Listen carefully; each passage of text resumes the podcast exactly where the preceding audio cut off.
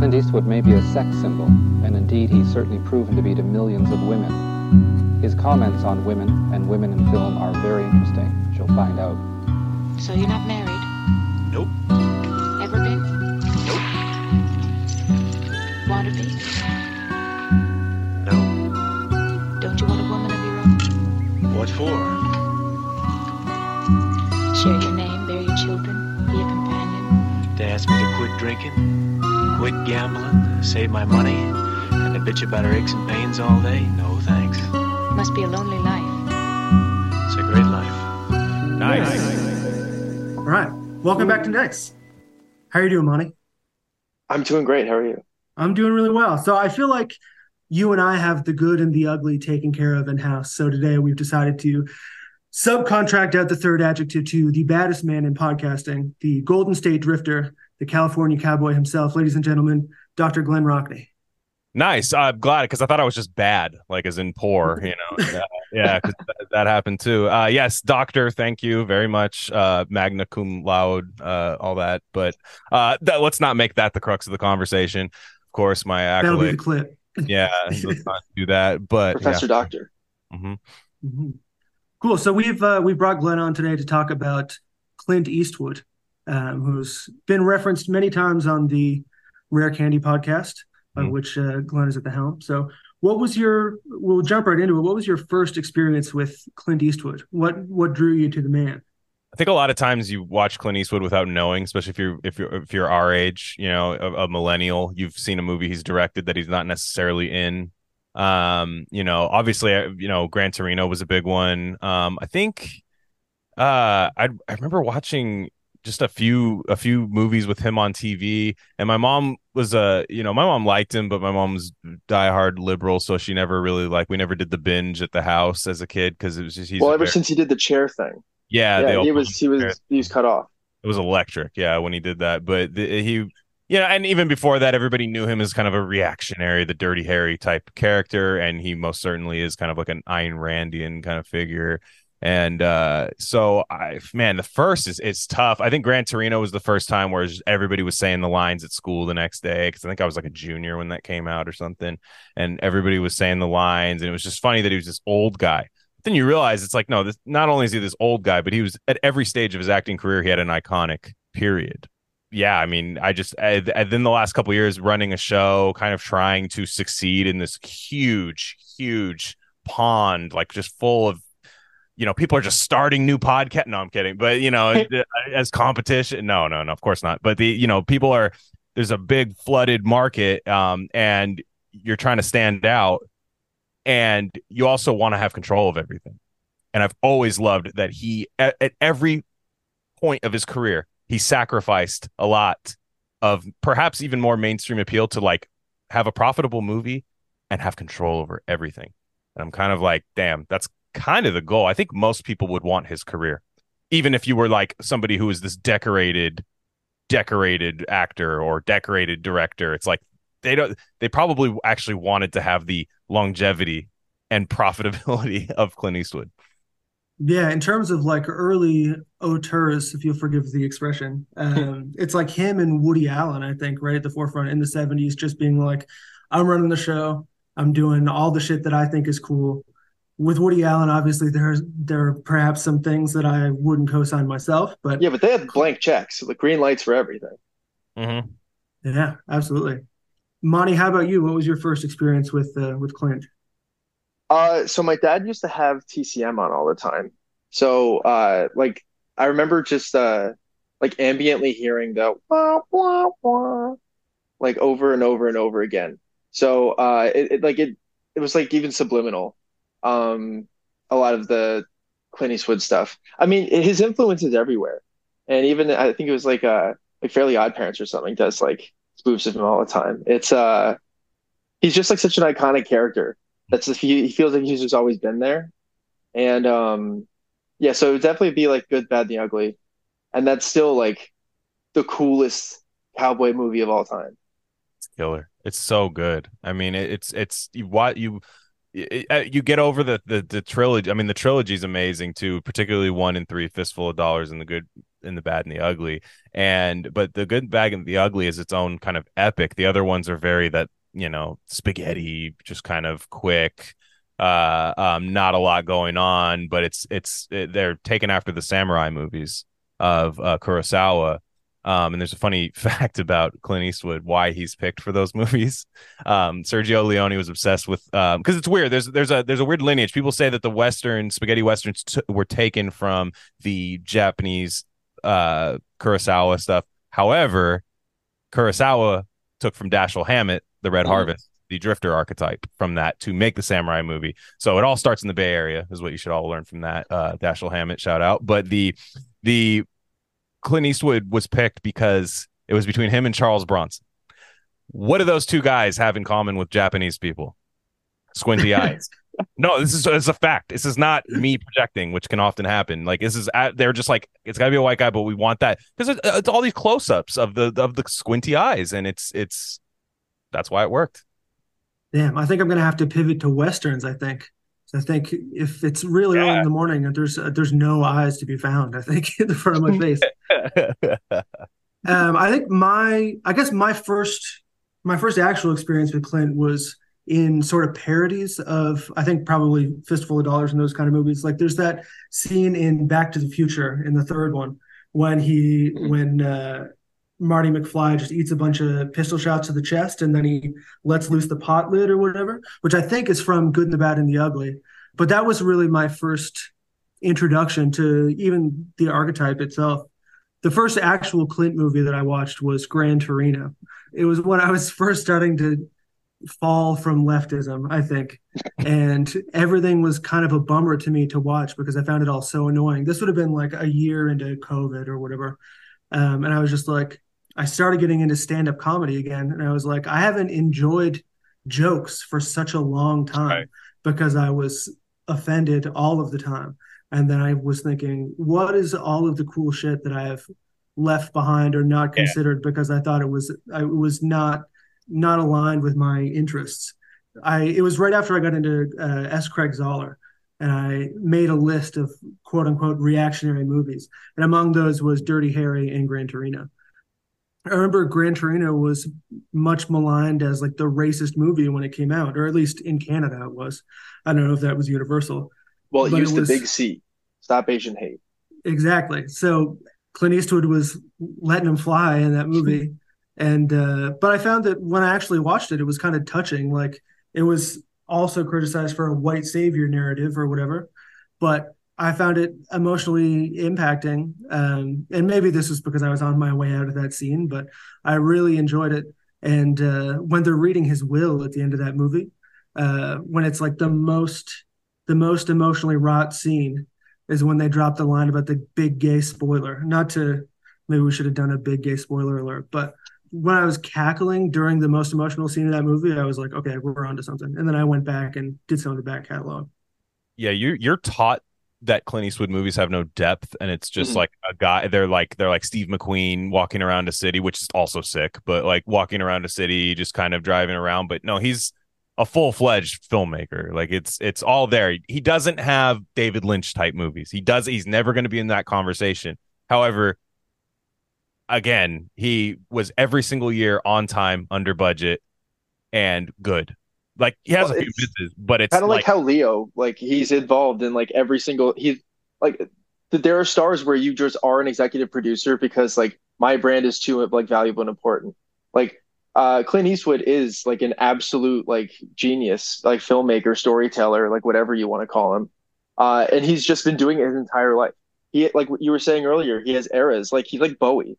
He like redefines himself like every 10 years. It's incredible right and and also he's one of those guys again like people if you the more you get into serious film guy twitter you can always tell when somebody's at their i can only watch art movie stage because they haven't they haven't passed the art movie phase to actually fucking badass action movies are actually the best movies of all time. You know like because that's it's a mid it's a very midwit meme like the bell curve meme like where it's like the drooling low iq guys like uh explosions and fucking girls. Yeah, dudes rock yeah, it dudes rock, and then the midwit guy's like, no, it has to have, you know, it has to have an aesthetic and uh, all these things, you know, all these Mulholland drives. It's not gay enough. Yeah, exactly. and then it's then you get back to the dudes rock. You know that that's where you're at. And and you, I even heard Anna Khachiyan talking about she was going through Clint Eastwood phase. So now that's gonna blow up. That you guys are getting in at a good time. Uh, uh it made me want to speed up the process of talking about Clint Eastwood because once Red Scare gets a hold of something, Off to the races. Yeah, they, it's not their fault. But man, they they got subreddits and stuff, and it's it can get rough. Yeah, hmm The network yeah, I mean, of girls and gays in Dime Square. and Clint They had, they not, had, it's they not for, their tendrils. it's just not for women. They can No, watch it's not. it's like how the way sports isn't for women. They can be involved. I'm just saying there's it's just not for them. The minute we start making it for them is when it suffers. Yeah. Yeah, and we'll get into High Plains Drifter, which I think is uh, it starts off as That one's Yeah. for women. Oh yeah, without a doubt. um, quite possibly the well, the first half at least is the dude's rockingest movie of all time. I think. Base shit ever. Yeah, it's. I was telling Monty earlier, it's that or a boy and his dog, which is, Yeah. Yeah. uh, which are like the, that's one A and one B. Don Johnson I mean, Eastwood, dude. Can you just I mean, that's amazing. Yeah. mhm. uh, but also, I mean, there's there are like themes in that movie. Anyway, we'll get into it. Sorry, one more thing. My actual first ever encounter with Clint Eastwood, probably, now that I think about it, the Gorillaz song. Oh, Oh. true. Oh, yeah. you're right. I, I think that album came out probably when I was in like fifth or fifth grade. I remember a very Tony Hawk Pro Skater era of my life, kind of. Um, and I and and just you, they, don't say his name in the song, but the song when you hear it, because that song was everywhere, still a, still an absolute slapper. Um, but then you're like Clint Eastwood, like that's crazy. You know what I mean? And then everyone, your parents are like, you don't know who that is, and then you, it starts a conversation. Yeah, Mhm. Yeah, Clint. Time for him is nothing because he's counting no age. Del the Funky Homo Sapien, another Bay Area legend. Yeah, Wow, it all comes it all comes full circle. Yep. So I do want to talk a little bit about Clint the man before we get into his movies and his his works. So my assessment of Clint in you know the the limited span of his filmography that I've been able to take in is he's kind of like the James Dean of guys who are not bisexual. correct. Absolutely correct. He's he's kind of unabashedly masculine, and I know that you uh, on Rare Candy have been talking a lot about dudes and their delusions of grandeur. So Mm. um, what do you think that that Clint kind of speaks to that? He speaks truth to power in this way, and I would like you to talk to that a little bit. So here's an example. He's coming up during the time of those guys, the Brandos, the Deans, and stuff. Like I think Clint Eastwood is a very handsome man, like it, Mhm. especially in his prime. However, like the studios didn't like they kind of saw him as kind of this brutish kind of guy, and he back then you had TV stars and movie stars. There wasn't a lot of crossover, and he was on a show called Rawhide, which was very like. Down, down, down, down, down, down, down, like you know, grandpa, like you know, bonanza type shit, and it was very successful. But it's like he was on this like insane contract for like 12 years like you don't do anything else except this unless the studio t- makes you do like a christmas special or something and a lot of guys ride that out and go man whatever i'm just going to do this for the rest of my life I get my nice little house in la and stuff and he It's the a whole time- career. yeah it's a career It's a great career. nothing wrong with that unless you're delusional Mhm. and he uh he definitely was like no i'm better than all these guys. So he offered to direct a commercial for rawhide kind of a promo kind of a tonight at six uh, on rawhide like he, he would he directed it. So i don't who knows if it came out good or not. He was just like okay now i'm starting to like realize i, I want to be in control. I want to do this. Um. Yeah, got the itch. He ends up going to you know Italy and stuff, doing all those those uh westerns, and he's just building up, building up, building up, and just the idea that um he didn't want to deal with the studio system, just minimally, just minimally deal with the studio system. So he starts this company called Malpaso, which he still literally has a movie coming out in 2024 under Malpaso, uh, Juror Number Two. It's amazing. I mean, the guy looks like he looks like something left on the 7-Eleven uh, rollers too long. Like it's it's like it's amazing. I mean, he still looks good. He's walking around and talking. I'm just saying, he just like, but he's got a movie coming out, and it's like, as somebody who maybe started a show, and for a while, if we were just looking at the numbers of who was listening for years, we would have quit because if you if you were just being realistic about it, Okay, well, there's a couple hundred people. Uh, is, that, a real person that actually listened, or was that a SoundCloud robot? Okay, Uh, talk about the business of this sometimes, where it's like, uh, especially like like Yeah. internet randos, like and Mac. yeah. So he should have. He should have in his life. He's like, I'm a Western actor. There's probably gonna be Yeah. another cowboy show that comes out that I can hop on after this. Um, after this goes on, I can do that. But no, he was like, no, I want to be the next great filmmaker. I want to be the next actor. Fuck James Dean. fuck Marlon Brando. I'm better than those guys, and I I wholeheartedly believe that he is than both of them. Yes, Brando too. Um, and hell yeah, I'm delusional about Clint. So think about how he is. Yeah, I mean, in his favor, he did not die or go insane and get fat. So I I mean, got takes on that for later about how he stayed alive for so long. He's got some really cool shit. yeah, he's on the Rishi. You think? No, he's not. he, he would hate me. That's the problem. Like, I Mm. feel like he'd meet me and be like, "What the fuck is this guy? Like, this guy's my biggest fan." Like, yeah, Yeah, I would have killed this guy in Dirty Harry. Because I literally, Yeah. like, I would be like, or like Charles Bronson with like shooting me in Death Wish, like when I'm breaking into the house or something. But no, he, uh, but yeah, we'll we'll get to that later. Um, yeah, you're not making it past the cold open. I think for a lot of that. no, stuff. no, no, no, no, no, yeah, not at all. Yeah, but I mean, I think it's it really speaks to how determined he was because it was really just like the Man with No Name movies, Fistful of Dollars, sixty four, a few dollars more, sixty five, and then Good, Bad, and the Ugly, sixty six. And by seventy one, he was directing and co-writing. I think he did like some of the some of the work on the screenplay for Yes. Play Misty, and that was his debut, which was also astonishing. That for his first like real project, he was like, "Yeah, I'll star." And I'll write the screenplay and I'll direct it also. It's amazing. I mean, play. I mean, do we want to jump into play Misty right now because it's it's pretty good, or you want to talk more about Clint? Yeah, let's go. We we can we can always circle back. Uh, yeah, we'll hop around. We'll play a little jazz. Big Clint Eastwood, big jazz guy. So we'll hop Mhm. around like a jazz musician. Um, the yeah, I mean, play Misty for me. I mean, that's he's coming off. So at this time, he's typecast as a cowboy. Ty- typecast as a cowboy. He even does a movie. I, I, if you guys have it pulled up in front of me, what year was the Beguiled? Uh, the, is, is it is his actor? It should be under his acting roles. He didn't direct that. It's a great movie, but um, he's like a Civil War kind of weird. It's like a Jesus allegory. Very very strange, but eerie, but amazing. That's Uh, 71, right before Play Misty. Right. Okay. So right then at that point, you're either a Civil War guy, period piece guy, Western, and he again another thing where he could have stayed in that genre forever probably and had a very very nice long uh, career doing that. But then you know, play Misty for me. He falls in love with Carmel. The reason he fell in love with Carmel is that's in Central California, kind of Central Coast.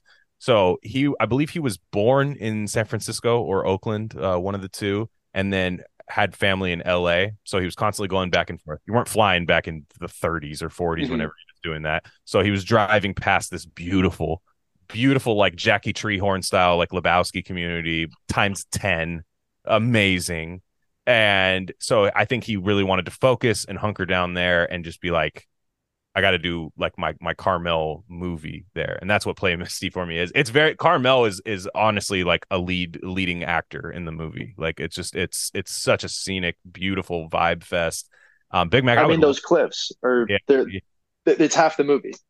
the song, everything's great. You know, everything's everything's good. I'm I'm even warming up to the song. I used to not like the song when I was a kid. Now I like it. You know. So, what do you think, Big Mac? I mean, I feel like this is a movie. This is like a year Substack movie, basically, like kind of a little bit. You know. Yeah, that's uh that was definitely on my mind as I was watching it. But I think honestly with Jessica Lange, I would be immune to her in this movie. Jessica Walter, Jessica Walter, sorry. What did I say? Sorry. Not American Yes, Horror. yes, yes, yes. Sorry, sorry, sorry. Mhm. Um, yeah, Jessica Walter. Uh, I've been fooled by that haircut before. I think I would see her coming a mile away. She's incredible in that movie. And just when she's when she's moved in with just the paper bag full of groceries and he's got the fridge just full of 9,000 beers only as the the thing. Yeah, I mean, come on. It's just like it's just so good. It's so comically man, you know, the movie. Like it's just uh, his his black but Clint or what what's his I don't even remember what Clint Eastwood's name is in the movie, but like it's just like he- he's always like, "Man, getting too much pussy over there, man." You know, don't do that, man. 'Cause he's a- Dave. Yeah, he's Dave. Yeah, he's a DJ. He's a radio DJ. I did that for a while. Not a lucrative career that would get you beachfront property on 17 Mile Drive in Carmel, one of the most beautiful neighborhoods in America. But it is a pure male fantasy movie that has terror. It's Fatal Attraction. Fatal Attraction, Yeah.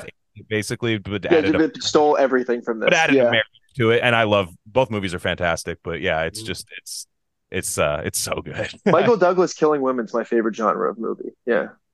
It's good. They're yeah, they got the similar style to them. Michael Douglas is a little more animated, but they have that cold, chilling look to them. I mean, when she when she attempts suicide, it's like actually genuinely shocking. Like the suicide scene, you're like, whoa, Oh no, it, Play Misty for me is genuinely shocking. Yeah. hmm I love it. Um, so yeah, this one definitely starts the major catalyst for the plot is definitely Clint Clint Eastwood's Dickerous flying a little too close to the sun. Mhm. And he's like he's got this this woman that he's pursuing, but then he meets a fan at a bar and doesn't doesn't go super well for him. Um, so I I mean this is really uh, an illustration of the hell hath no fury like a woman scorned. Like it's the adaptation of that idiom. Um, I know, Glen, you've talked recently on uh, on the Rare Candy podcast about women being horny being much different from men being horny. I believe that you said that uh, women get horny like a spider gets hungry. Yeah. and that it's Yeah. brutal and it's immediate and it's hard to watch. Um, so what? Yeah, Doctor Rockney, explain. And- Can't say no either. Like you know, I don't. Yeah, that one. Yeah, can't do that one. Can't opt out of that one. You know, like uh, Mhm. already put my sweats on. Yeah, you can't do that one. And uh, so no, it's it it's it's very true. I mean, when they when they get they don't have the they're they're not at just a level ten full throttle like we are all the time. Don't but wake it- up torqued. But and then theirs is it's like it's in tune with like space and the galaxy at the same time too, where ours is just like that's us, you know, like theirs has all sorts of all sorts of weird astrological uh elements to it. Um depends on where Mercury is, I'm told. Um uh and the moon. That's what they say. That That's might what- be like that might be like the blue balls for men. It's just like, Yeah. oh, it'll Yeah. it'll hurt if I don't. yeah mercury retard grade it's always but you know whatever that there it's like that jessica walter is phenomenal in it and i do love the uh clint's already had it up to here with the hippies with his Yeah. girlfriend and her her like classically gay sailor friend um yeah. like like uh, He- I guess he doesn't like the Navy. I forget what he says. He says this like really like like kind of like old school homophobic thing to the guy. Like he's like, "Don't you have some like sailors to blow or something?" He says some like weird thing at the at that like odd like metal like chime shop that she would. They all have these fake businesses that are very lucrative. Um and uh and yeah, Donna Mills, who was a, a soap star uh uh for a lot longer. I think she was on Dallas and Knots Landing and stuff like that. She was uh she she's uh the, she's got the weird David Bowie haircut in that. And uh but he's had it up to here because she's just this like kind of like lesbian like kind of just free love woman. And he kind of wants to not be tied down to her but in a not a hippie way but just in like a guy way. Um it's uh the male psyche is, is at play. Um it's it's on it's on display there. And the male's view of the female psyche is on play um, it's not just like because if a woman wrote it, there'd be we'd get Jessica Wal- Walter's backstory, we'd get all sorts of stuff. It's like actually no, she's just A an speech insane- would deliver the day. yeah, she's just she's just this thing that you like, you know, invited in, and unfortunately, it happened, you know, and and she was his biggest fan on the radio, calling in asking him to play Misty for her. hmm Well, I think that it, it is really funny that Clint's biggest gripe with this woman is that she has roommates, which I do understand Yeah. as Yeah, as a, a man who has dated women with roommates. Yeah, But I, I would say that probably not the deal breaker that it is in this movie. But I want to come back to you saying that it is kind of a male power fantasy because I've got, uh, and this may be upsetting to some listeners, but I do have a Letterboxd review pulled up. The top rated Letterboxd review for Play Misty for me. It says, or the the first of uh, six stanzas of this review says, "I always feel like these types of movies are more a male fantasy than cautionary tale. A woman so crazed by your penis, you have to put her screaming, possibly naked, into a cab while she screams and pleads and tries to jump out of the cab and back onto your penis. Women just can't get enough." So, Glen, was that your? I mean, in a maybe a less hysteric fashion, was that your read of this movie as well? not wrong. I just and it's also good because of that. Um, Yeah. not, it's not a like. Oh, I mean, how many stars did they give it? Because a one star, like good for not being original, which it actually is original. Three star. Okay, so I mean, hey, you know, again, that's that, that's fair. I mean, I would hope that's a woman that wrote that. If it was a guy that wrote that, you uh, don't you guys in Canada have that like weird program that they? yeah, he'd have to mate himself. Yeah. yeah, I know. Yeah. Uh, yeah, like, like Just, yeah. just give it two years, they'll come out as trans. It's, it's yeah, okay. there are The other problem medical fixes itself. these days. yeah, if you're a sort of man that writes that, like it's Jover. Yeah, it is. Oh. yeah, it's never been more over. yeah. Here it'd be Justin Trudeau, I think. Yeah. yes, exactly. But you no, it's it, it's true. It's you know, I Gain of Fiction we did Mickey Spillane. It was it's exactly what it is. Nobody's saying it's a realistic story. However, there's elements of it that are extremely realistic. Well, my interpretation of the material was maybe a little different. I I have had a female stalker before, and I would say that this was this was like a slasher movie to me. This was like Michael Myers. This was some. Halloween shit.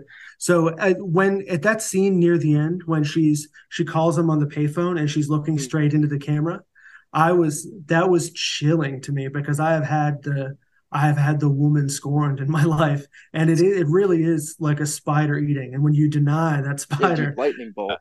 yeah, Uh-huh. when you deny that spider its meal, they do not like it very Yeah. much. I know it's like she just goes underneath a trapdoor rock in a desert somewhere after you're done with her. Like she doesn't she she doesn't actually have a house or anything. It's it's uh no, that's I look, I've been not had anything close to that, thank thank the Lord. Um and don't plan on it, but it's uh I just mean in a sense, like, look, you you're okay. Does every guy have this like chokehold over women? You know what I mean? No, it doesn't. But there is this idea that like just in the same way, like you'll see like women post this thing like there's a new human trafficking thing going on and they're leaving empty things of candy on cars of women that they're going to abduct and it's like the whole time the undertone is that i'm sexy enough to get abducted by Yeah.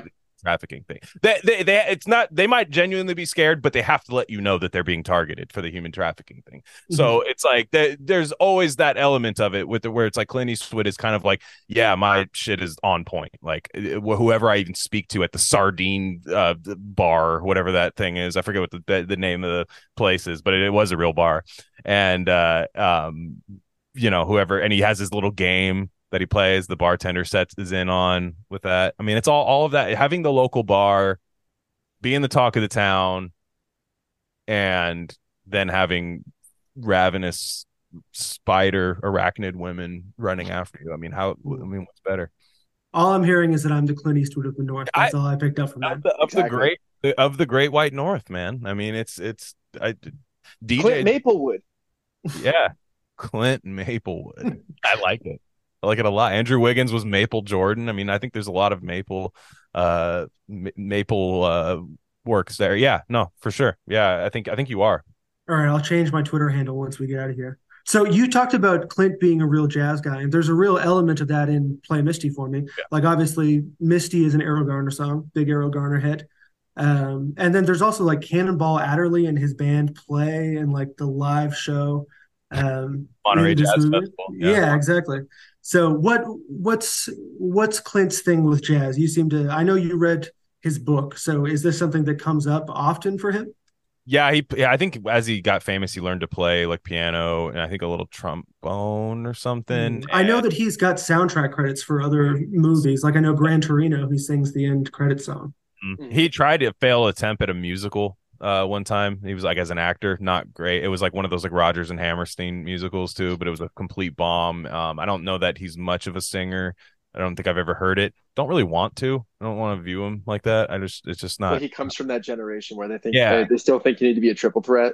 Yeah, well, it was uh, you know it's like that studio thing. It's like now we yeah exactly we need to put you like you know how they, they said like Anthony Perkins shouldn't do West Side Story because he's supposed to be the next masculine hit. It's like no, Anthony Perkins is the gayest guy of all time. Um, actually, that's what he should do. West Side Story. Uh, but yeah, but yeah.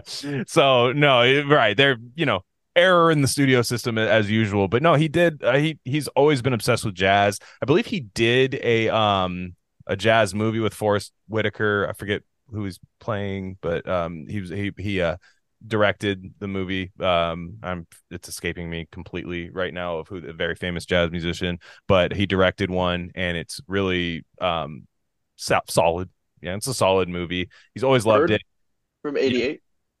Yes, a Charlie Parker movie. I think is what it is. I think it's the Charlie Parker. Um, Yeah, Charlie mhm, Parker. Yeah, yeah, Charlie Parker, and um, it's pretty good. It's just always it's always come up in you know, like I think in certain movies you'll hear him like having a jazz record on in the background, even if that's not what you think, and you think he's gonna be into like country western, and stuff like that. But I don't think he is. I, I really Well, don't. it's uh he gets pigeonholed as the fucking Yellowstone guy. Yeah. Uh, Yeah. Like that's uh, but he's not that monolith. Yeah. hmm Mm. No, he's a jazz, and and that Monterey Jazz Festival is a huge festival. It still goes on to this day. I, it's so out of place, but I love it. The footage of it, that grainy, weird, like kind of like raw footage of the jazz festival, and and the whole concept of it is so strange. There, Play Misty for me, he got experimental because I don't think he knew what he was as a director yet. Where it's like him like making out with Donna Mills in the waterfall, like eh, Yeah. like what is that? You never saw that in any of his other movies after that. No, Well, it- it's it- like a weirdly beautiful love I love scene in the middle of this Yeah. movie. And like the Roberta Flack song underneath, like I put that on a mixtape before, you know, like Oh. it's it's delightful. It's completely out of place in the kind of movie that this is for the rest of the time. Yeah, it totally Well, does work, but it it's crazy because like the, like uh, every artist, like, like music, uh, like movies, uh, like a- anything, uh, like your debut, you come out swinging with like the most like you shit possible, Uh-huh. and like I I straight up think that the big impetus uh for this was that uh he wanted to he wanted to make a movie just so he could punch a woman in the face and her fall off a cliff. Yeah, exactly. This is so like. I, I think the play Misty for him is like such a great like encapsulation of like who Clint the guy is. Yeah, and he's a stick man. I mean, he he goes around. I mean, he he has been married a million times, and he's had little relationships in between. It never seems to quite work out uh, with the wife. He married like uh, when he was a Carmel politician. He married a woman. Um, she was in one of his movies called Blood Type or Bloodline, Blood Work, Blood Work. Um, not not the best movie, uh, but it's it's fine if you just put it on with like your family or something. And uh but he married one of the women that's in there. She's a news reporter and she actually was a news reporter for the city of carmel. Um when he was mayor of carmel um he had met her and pursued her and they, she did like sit down interviews with him and he kind of played the slow game with her she kind of tried to capitalize on being Clint Eastwood's wife. I think she genuinely loved him, but she he has a reality show. You can look it up on YouTube. There was a reality show called The Eastwoods with all his daughters and um and the wife he is miserable the entire time during it never wants to be a part of it uh, obviously and divorced her shortly after so you be you see why it happened like he was he's in charge you marry clint eastwood you're you're clint eastwood's wife it's you're signing up to be a part like he doesn't even let his actors do any, like say anything in the movies. Like he, he doesn't let his actors have any say. He's a one take guy.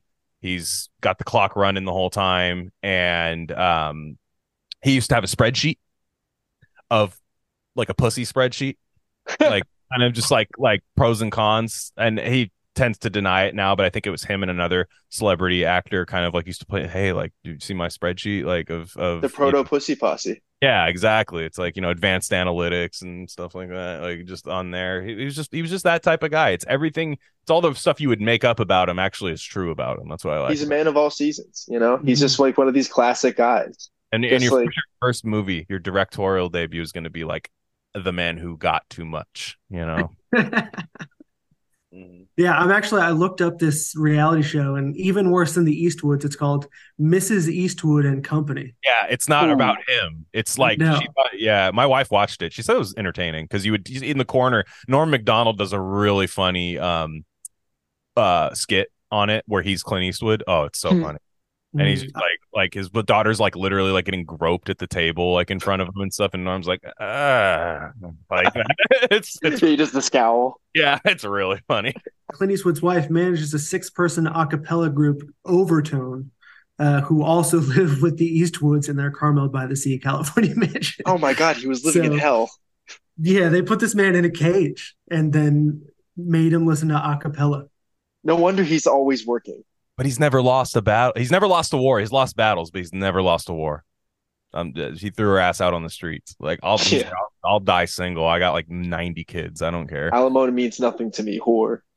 at all.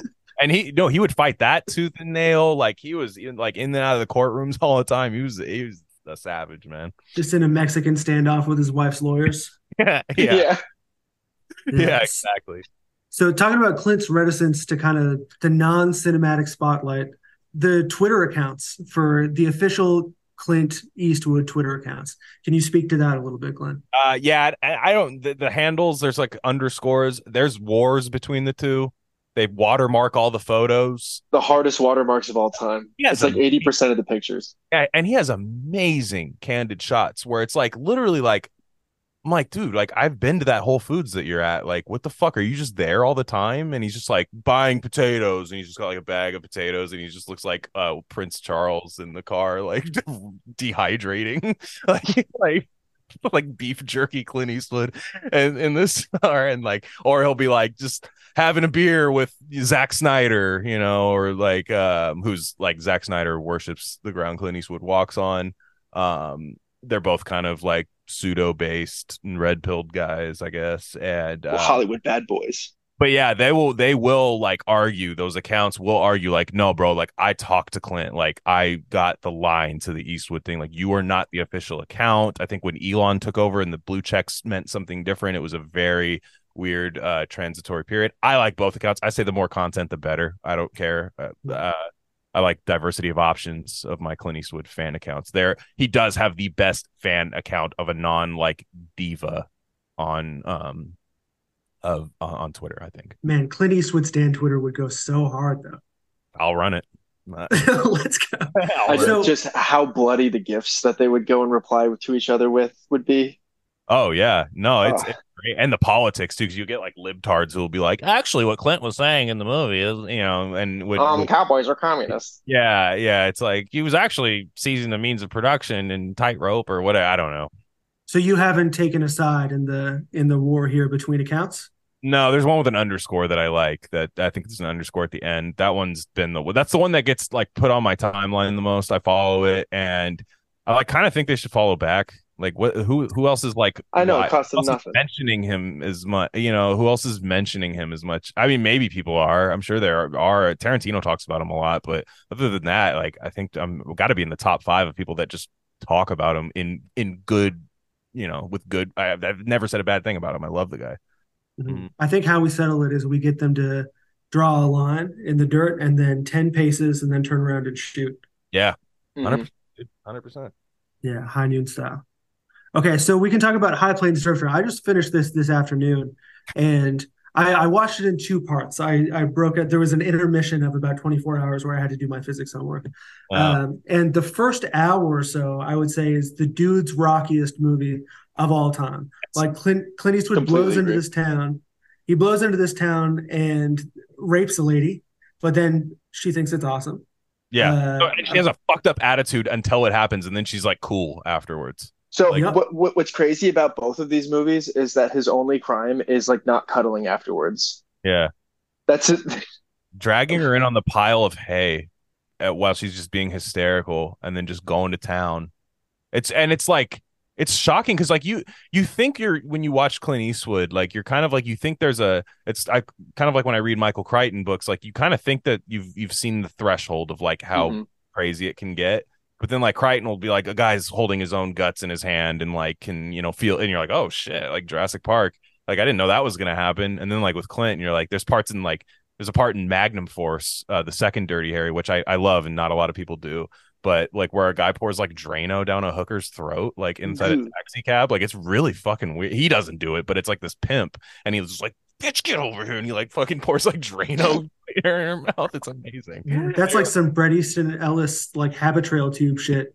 Yeah, dude, it's the, it's like whoa, like where did this come? Yeah, it's uh High Plains Drifter is that, and it's very paranormal. Oh yeah. Like extre- it's Mm. like the- the only time I can think of that for a Clint Eastwood movie because you don't know why he's doing any of this until the end, and even then the end is a little open ended. Like you can be interpreted in a couple different ways. Yeah. But yeah, the first hour of the movie is just like you guys fucked up. There's a tasteful midget in there, very tasteful. yeah, Mordecai. Well, it's Um, it's so much fun. They go on a Pretty Woman shopping spree, but for dudes. Yeah, he's just like buying the everyone rounds his shots, buying guns. Uh, like he's he gives away Mexican blankets to to the Mexicans and candy. Yeah, the shitty, the shitty like bureaucrat, like railroad guys that are like, "What are we gonna do? I, I just, when uh, our whole town's gone to hell like that." And uh, you know, you could tell it's just like a lame ass town to begin with. It looks fake. The town looks completely fake, like a Fallout. Complete soundstage. They're testing a t- nuclear equipment in there.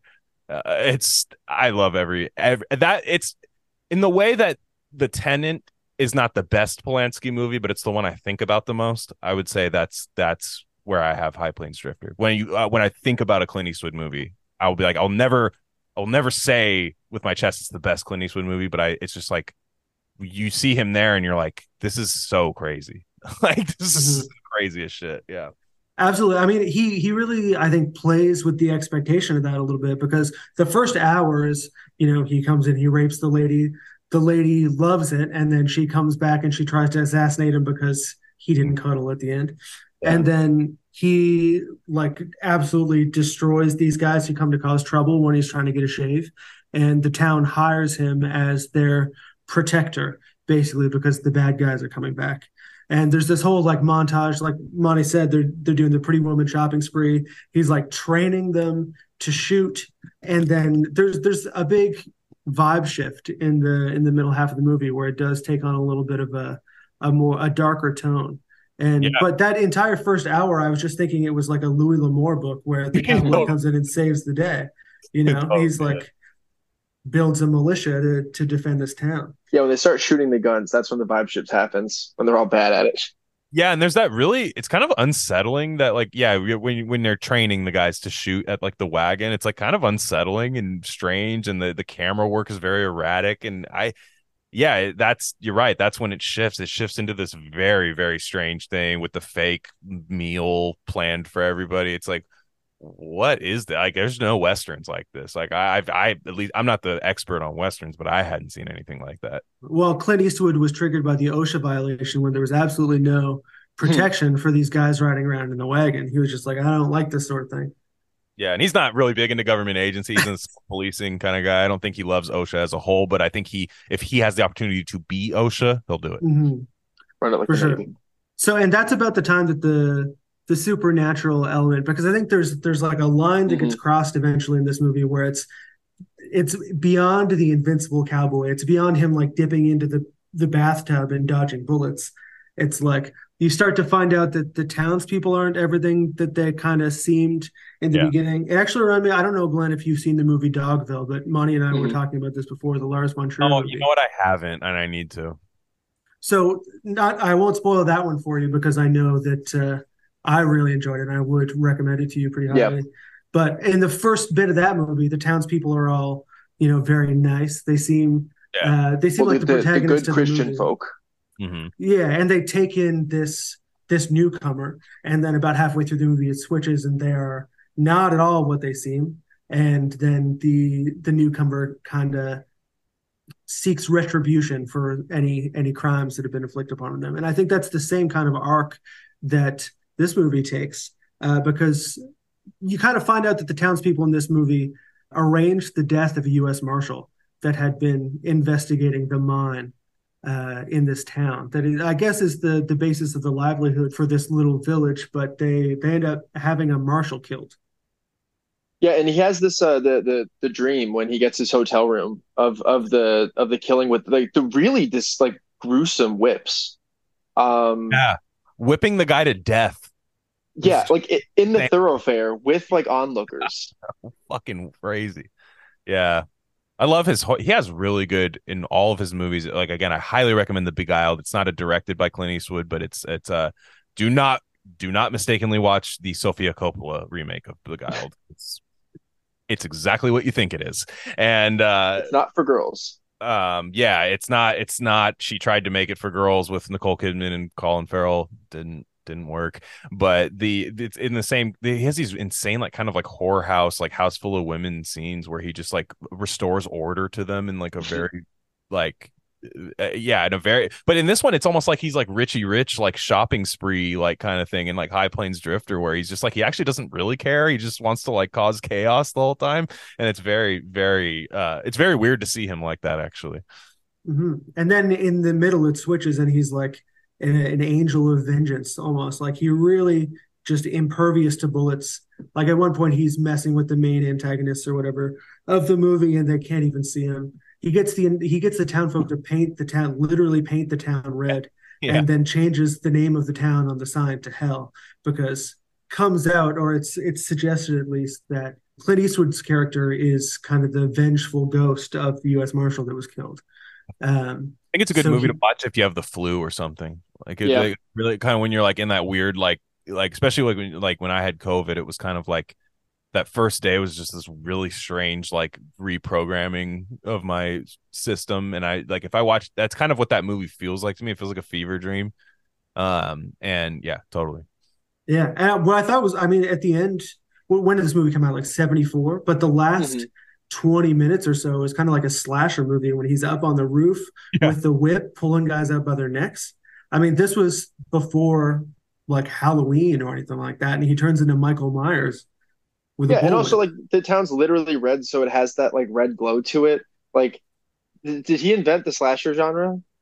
yeah it's it's it's you'd have to you'd have to wonder i mean you what was black christmas came out right around the same time right canadian Mm. classic yeah um the, the that that must have come around around the, the right time but yeah he does it's it's very strange if you know clint eastwood as dirty harry as the man with no name or any of his other iconic characters you'll Mhm. take a second to kind of be like, wait, what? Because he he's not a guy. He doesn't like like go mad in like a scene where he's like rocking by himself in a room going mad. Like that doesn't happen. You don't see the transition happen. It straight up just happens. And um and but it's it's cool, man. He's just all testosterone. It's all forms of testosterone is what you get out of Clint Eastwood. The good and the bad and the ugly. yeah. So how much how much of his catalog have you covered, Glen? I know that you're, you're Covered or seen? Uh, seen, seen. Oh yeah, because Yeah. I to be honest, we haven't. Uh, it's si- I we have to. Si's not the movie watcher. Uh, he's not like a guy that just sits around and watch movies like I will. Mhm. So he just intuits. Yeah. uh, yeah, he just he'll he loves every time he You was. it, remote views while you're watching. yeah, I know. Yeah, your remote me to my reaction. Yeah. Um, yeah, no, but the uh, so God, it's tough, man. Because it's, it's like every time I name them So I I've seen all of the Sergio Leone trilogy, which is great. Uh, The Beguiled, um, High Plains Drifter, Dirty Harry, um, Magnum Force. Uh, there's another one in the late 70s directed by Michael Cimino, which kind of isn't that good, but also is very enjoyable called uh, Thunderbolt and Lightfoot. Mhm. Um, I recommend it. It's him and Jeff Bridges. It is good, and it's actually kind of sad at the end, but uh, um, that one's good. And Clint Eastwood's just having sex a lot in the movie, um, like actual sex. It's kind of strange. Um, it's another thing where it's like really weird to see him like kind of like turned on by a woman or something. It's like very very strange. But isn't there like a threesome in the mule? Yeah, Yeah. he has like weird Yeah. like sexual hangups. yeah, it was like a bucket list thing. I feel like where he's like, Yeah. eh, could happen. Well, so this is actually something that I wanted to talk about because uh, Clint Eastwood's style, and I, I this kind of goes hand in hand with your whole like grand delusion thing, is that he's he's very much an artist who has his cake and eats it too. Mhm. Uh, his characters are like stretched all the way to each end, don't break. Like they are, you know, like uh, like you could say Mary Sue's, but um, but there's just too much soul there to call it that. And uh, I guess like uh, if you could just speak on the the the grandiosity of his characters. oh yeah, it's almost like he's like Don Draper at the easel, and he's like. Yeah, a new character and everyone's like okay. And uh it's just you know it's a guy who uh, shows limited emotion and has lots of sex and women love him and he kills a bunch of people. Cool He- you know? like his business card just says the man. yeah um no I, I i i love it. It's just again he was at war with the studio system. He wanted to make what he wanted to make. He you notice in a lot of his movies especially after after dirty harry like he doesn't have the biggest casts like he doesn't have like these a lot of these names and that's not because he couldn't get those people but working with those people there was not a chain of command when he would bring in say he would bring in a bigger actor right? Like he- that would have to be on like another director's movie, like Michael Cimino with him and Jeff Bridges. Uh, but for the most part, it's like no, there needed to be the movie needed to be centered around him, uh, directed by him, um, and he would get a lot of people like up and coming, kind of like up and coming, like his wife Sondra Locke. Who would uh that was definitely his most eventful uh, uh kind of marriage. They had kind of like a hippie like like kind of commune thing that they did, which was very strange not doesn't seem very typical of him but you know he he was just it was just the movies were about him and like i love it in like this orson welles kind of way where it's just like you kind of just like orson welles getting his stuff subs getting his stage plays like subsidized but then just throwing his own money in there instead because he was scared to take like other people's money to make his plays and i just I, clint has that same thing to me but um and then of course just the end product being a reflection of that mentality um in almost everything that he did Mhm. I think something that he did that's also been very cool is that he's kept that kind of Clint Eastwood ethos, like that that Mm-hmm. uh, energy for his characters well into his late age, but in different ways. Like in Gran Torino or Million Dollar Baby, obviously he's much different than he was in A Few Dollars More. But then compare that to like Sylvester Stallone, who's still doing Expendables movies, like Yeah. another action star that just hasn't been able to give up the ghost or whatever. Yeah, and you know, like he would try to work with like bigger actors. Like he had kind of a falling out with Leo. You know, like uh Leo Understandable. DiCaprio. I, I I can see them having big issues. No, Clint Eastwood was a one take guy. He straight up would say, like, he's like, I would, and a lot of actors actually like the one take thing. You hear the opposite about Stanley Kubrick, right? Like, where it's like, we don't want to do 97 takes of this scene. And Stanley Kubrick's like, no, come on, we're going to, or uh, David Fincher in the same way, like these Yeah, other. everybody hates it. All the Yeah, actors hate it. it. But Leo is kind of like, you know, and that movie kind of stunk. So, like, you know, I, I guess it just was kind of didn't, didn't, I don't think Clint Eastwood was the right guy to make a J. Edgar Hoover movie because he's like unironically likes him. So, Yeah. yeah, like I don't think If you have a Hoover movie without the pantyhose, like what are we doing? yeah, I, yeah, I know. It's just like, like, hey, man, like, you know, you should let somebody who kind of had like a, like James Ellroy's J. Edgar Hoover. oh, Much- forget it. yeah, yeah, much better. But the, uh, um, no, I, I think that, uh, yeah, he was just, he, he was not tough to work with, but if it wasn't a match, it wasn't to work. Right. Mhm. Like, like that's the, and I, I feel that way a lot. It's very inspirational to me because, like, you know, we've all, that's what you were talking about getting older, right? Like when you're in your late 20s, you're still in the, have those like vestiges of like a friend group, you know, where there's like people around. And you're like, I don't really like this guy, but he's always around, you know, and like, so I have to like, eh, this has to work because I will see this guy another time. Then once you hit a certain age, you're like, I actually don't ever have to see that guy ever again. I don't, and there's no, nothing ever stopping me from doing that. And Clint was ready to take L's on movies. He did, especially in the 80s. Like he had a lot of really stupid like mountain climbing movies and like things like Yeah, that. like like almost like Hallmark like tier. Yeah. Yeah. And like he had to really kind of rebound in the nineties with like Bridges of Madison County, like like Meryl, you know, like falling in love with Meryl Streep movies and stuff. Yeah. Million Dollar Baby was when he was back though. he he absolute power was good, but like yeah, there wasn't a lot of there he had to really he does have highs and lows of his career, but if you actually just go through the IMDb, there's a lot of really good stuff. You're like, man, oh, oh, that's right. Like Tightrope rocks. If you, if you, if, if, if I, I, it takes place in like Voodoo, New Orleans. Like it's so crazy, and he's like kind of a sleaze bag in that one too. Um, where he's like a detective going through like New Orleans whorehouses, like, and it's very like tawdry and vampiric, like a lot of New Orleans movies. Kind of like it's kind of like his Angel Heart kind of kind of movie. Like it's it's pretty good. Um, yeah, I don't know. I just I love I love the way that he knew exactly what he wanted and put what he wanted on the screen and I don't think most directors think that about their movies a lot of times. I think a lot of them leave a lot of meat on the bone or try to do stuff that they knew they couldn't do. Clint was a was a realist, but he was realistic after taking control of the whole thing you know like like that his delusions were i can control every aspect of my life and then after that i can make the movie that i want to make realistically and make some money Yeah, he sort of does the the operational fascism thing that I know you've Mhm. talked about. You talked about with like Dave Portnoy with Barstool Sports, um, and obviously the results speak for themselves. And like that comes back to the whole auteur thing that we talked about. He was like kind of an originator of that style, besides someone like Kurosawa who was doing it in Japan, which Yeah.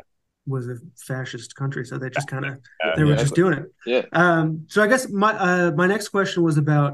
I I feel like there's a a pretty clear difference between Clint's early stuff, um, especially with the acting, um, but between his early career and his late career. So I I want to know from you what do you get out of it? What do you get out of his late career stuff? I mean, are you going to be first in line to see the new movie?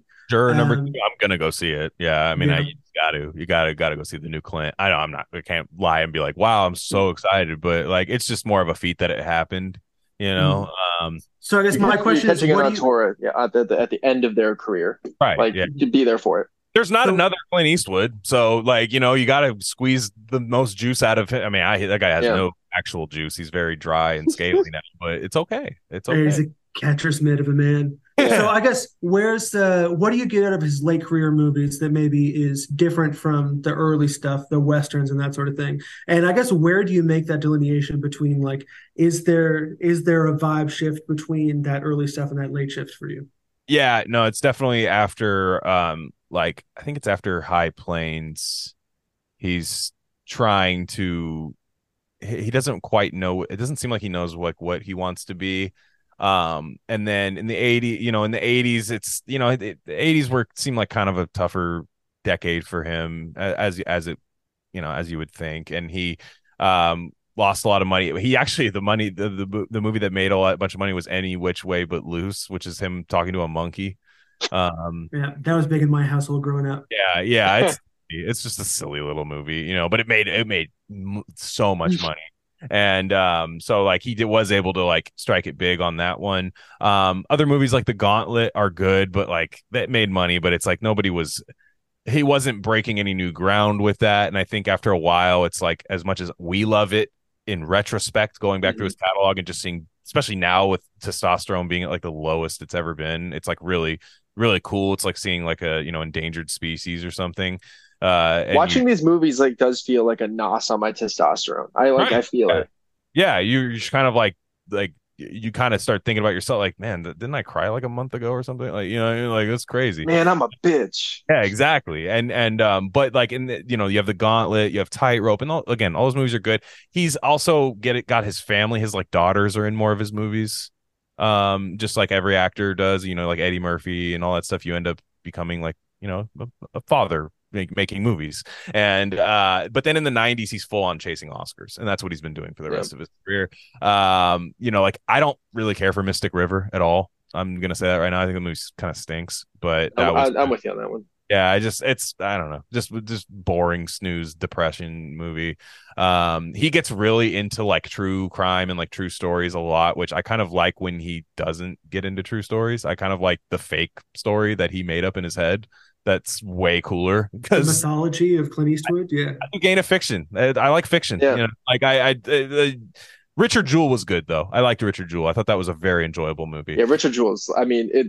He's he's definitely like swinging for the fences in his late career.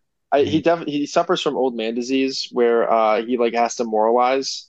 Yeah, he's not even a. Um, He's like fucking greatest generation. But yeah, yeah. no, no, exactly. Yeah, it's just Yeah. like the old man disease of just like Yeah. all of it. Like, I mean, fifteen seventy to Paris, Sully, the like the Mule, Richard Jewell, Cry Macho, like all of these are like.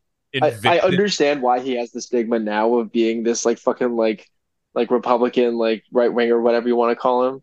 But Yes. like it's yeah, it's be, Yeah. it's because of his like latest. Yeah. It's just why him watching Dateline NBC or like Charlie Rose and seeing Yeah. like Sully Sullenberger on there and I'm gonna do that. you He's know? a hero. Damn yeah, just just like all that stuff. Um uh Flags of Our Fathers is good. I thought that was really good. Um I I that uh, Spike Lee had an issue with that. Um so he would always get in like weird little trouble. He he had been getting in trouble with uh, black people since like the 70s for like Hmm. Dirty Harry when he just smokes that guy. Yeah. Do you Well, he's eating a hot dog. Yeah. I love that hot dog restaurant though. I, I San Francisco has nothing like that anymore, but like just that diner and he goes out and like uh it just blasts that guy. Um do- you know, you feel feeling lucky punk, you know. And Mhm.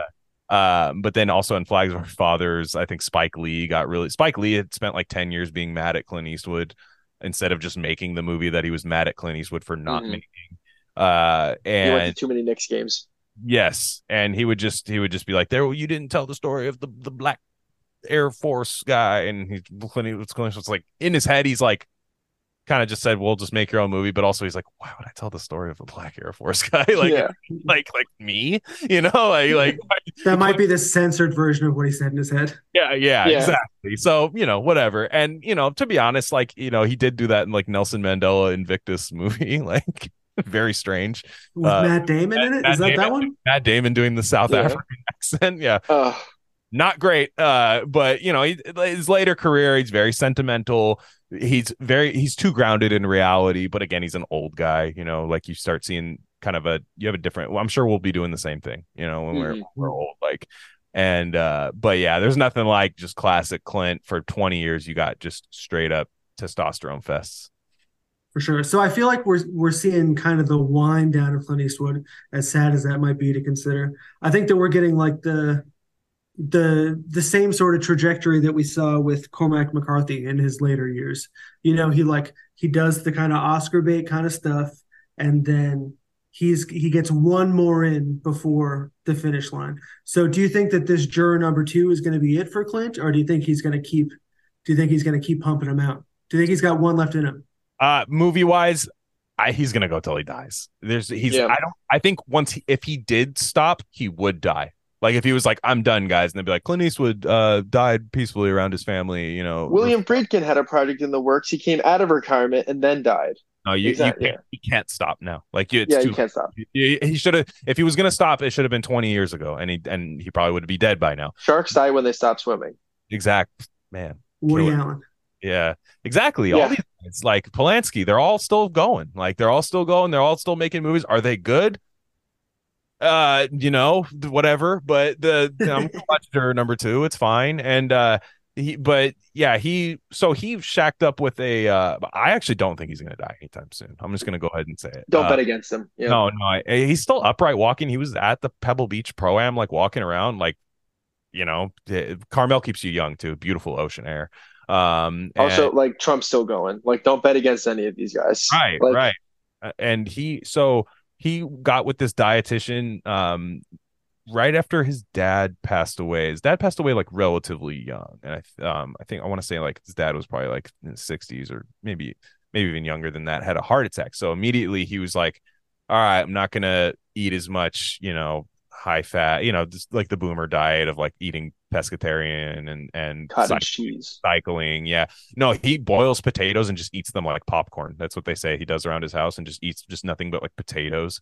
And um his dietitian, Dean Ornish, said that he will get him to 150. Everybody laughed because this was like the 80s, but it's like, all right, well, he's not dead yet. So it's like, yeah. Yeah, I think we need to get the crypto side reversing heart disease diet in on him. Because People Yeah. laugh.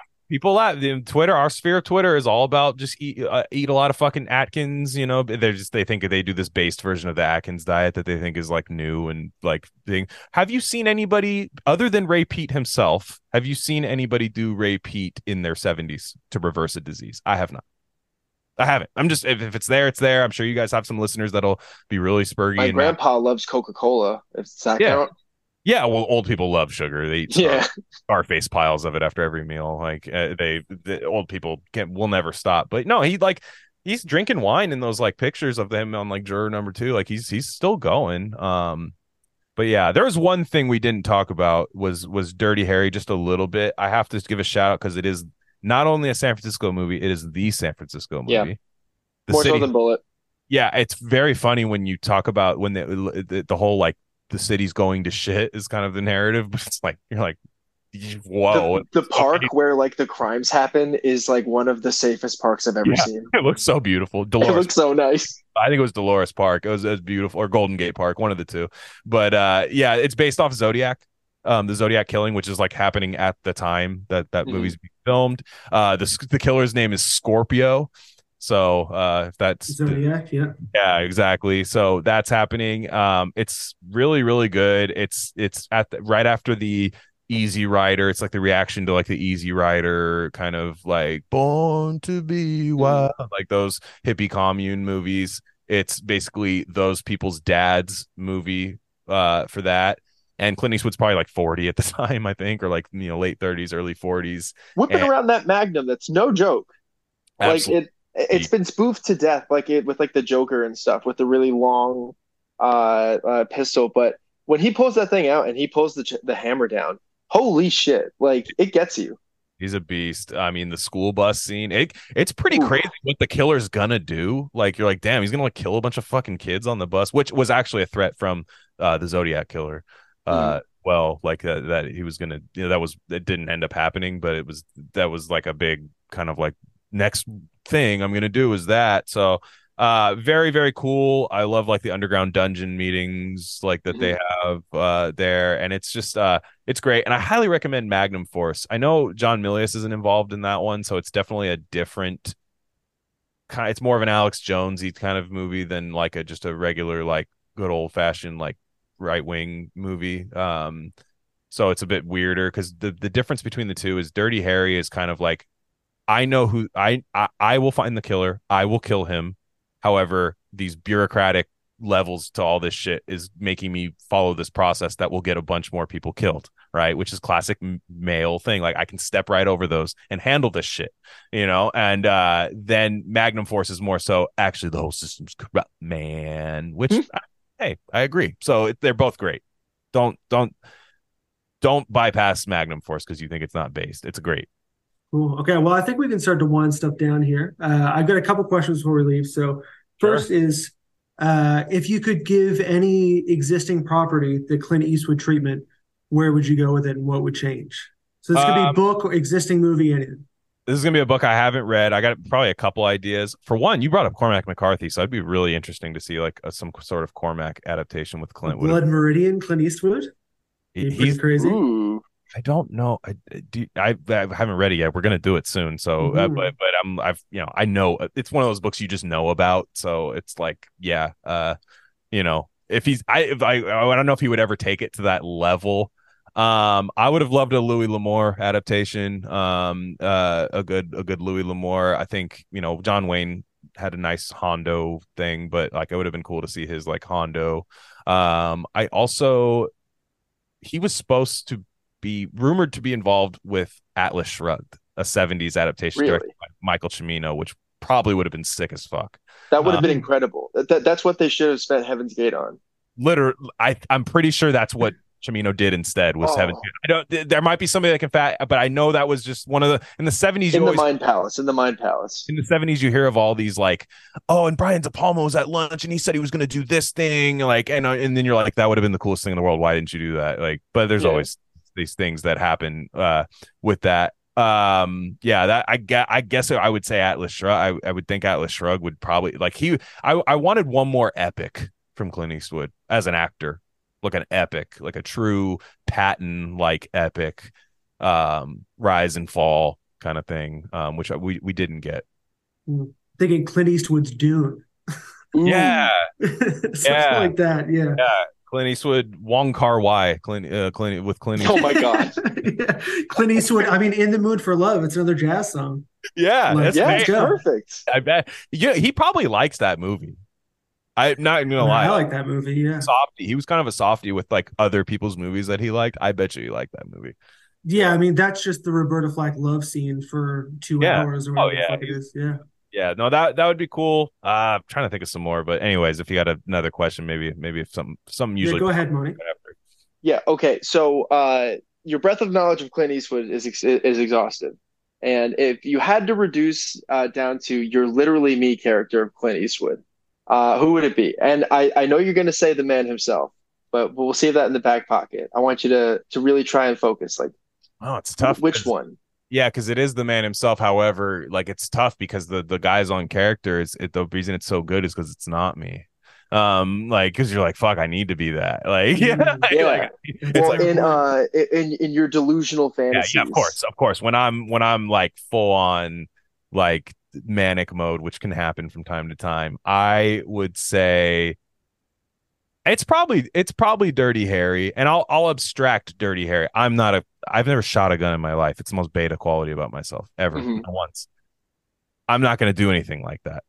I'm not going to do Daniel Penny stuff. None of that stuff. Um, I'm running. I run. I will literally run away from everything. Uh, I yeah, marathon man away. I straight up will. Um, what I do is what I do is speak up instead of following the like text you later kind of thing. Hey, was that weird? Like the like what Dirty Harry just bypasses all those stupid norms of society that we build that actually fuck up. Then now you see those extrapolated and you know carved into stone. Now that we have to do that. But I just kind of like if somebody's being annoying, I just go, "Hey, man, shut up!" Like I do it. I'll just be like, "Hey, like, can you can you not like?" And it's like everybody's like, "Dude, what? What do you stop?" It's like, what do you want to just like seethe over that guy later? Like, guy sucks you know, and yeah, like you're gonna have a lot of fun complaining about it in yeah. 20 minutes. So it's like the dirty Harry mentality of just like you see a problem, just go fix it.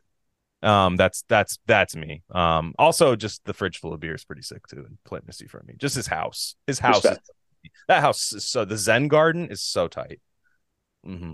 Speaking my right. language on that fridge full of beers there. So I got one more question for you, Glen, before we let you go. So the podcast is called Nice. I would like to know what's going on in your life right now that is nice, that embodies the spirit of nice. Man, um, I think for one, having a podcast with my best friend, best man at my wedding, you know, like somebody I've known since seventh grade, eighth grade, or something like that. Like just um, doing the things we've always wanted to do, never had the medium to just kind of pour everything out uh and just be like because you know if we if, if we wanted to do like music together it's still limiting you know it's still limiting. You could, there's only certain things you can play certain things that you actually are gifted at Physical distance. physical distance right? All the all these kind of that we and now it's just kind of like we just press record and talk to each other. It's like kind of gotten back to square one uh which has been really fun uh doing that meeting cool people present company very much included. And uh and then um another thing is we survived the weirdest thing that's ever happened um at least in our lifetimes the 33 years I've been on earth. We survived that and I feel stronger better and healthier. Um that's not the case with everybody you see walking around in the world right now. I see people like straight up just like like Lovecraftian horror things that I see um in in person now both in spirit and in physical uh being uh it's it's we're at a very weird time right now so if you're if you feel good right now or have the ability to feel good you're winning There it is. All right, well, Wow. Glen, we thank you very much for spending your time with us this evening. Uh, do you got anything to plug here before we uh, before we call it quits? Oh yeah, I'd like to plug uh, a couple things. Uh, one, um, two, the two hosts of this nice podcast, uh, very heavily involved with our podcast, specifically the gain of fiction part of it. But, but I mean, Big Mac is an, an unofficial member of the show. I mean, I mean, you were talking about graphic design, talking about music, talking about uh, Man the- behind the curtain. just being on the show. He's been on a few Gain of Fictions and has one called 20 Beers, an episode, a very fun episode uh, that he did with us on there. And um, and then we got Carlo, who was on the trial, which is the book I, I think about the most from the whole Gain of Fiction uh, thing. It pops into my That head. book changed my life. Yeah. I it- my life was changed before I read the book, and then I felt, and then I read a book about my life changing. So it's pretty crazy, uh, um, and my psyche. Just somebody, somebody crazier than me writing about my psyche a hundred years ago. So that's uh, wonderful. So again, it's a podcast called Rare Candy, rarecandy.substack.com. Uh, yeah, that check us out. I guess. Rare Candy, Gain of Fiction, The Glen Word, and I will give a special shout out to Cy with Bob's Red Pill as well. So definitely, He's a mastermind. I talk more. The wavelengths look really weird when we when I get the, the thing back. It's like all me and then him that I get. But uh, my goal is to always get him to like open up and just spill out. And he sometimes says the, the coolest stuff that you'll ever hear. He's the smartest person I've ever met. And just because I talk more, he is very much an equal part of what we do and is like spiritually has got gets people to different levels that you'll never ever get to without meeting somebody like that. You guys are uh, your guys' chemistry. You spin gold.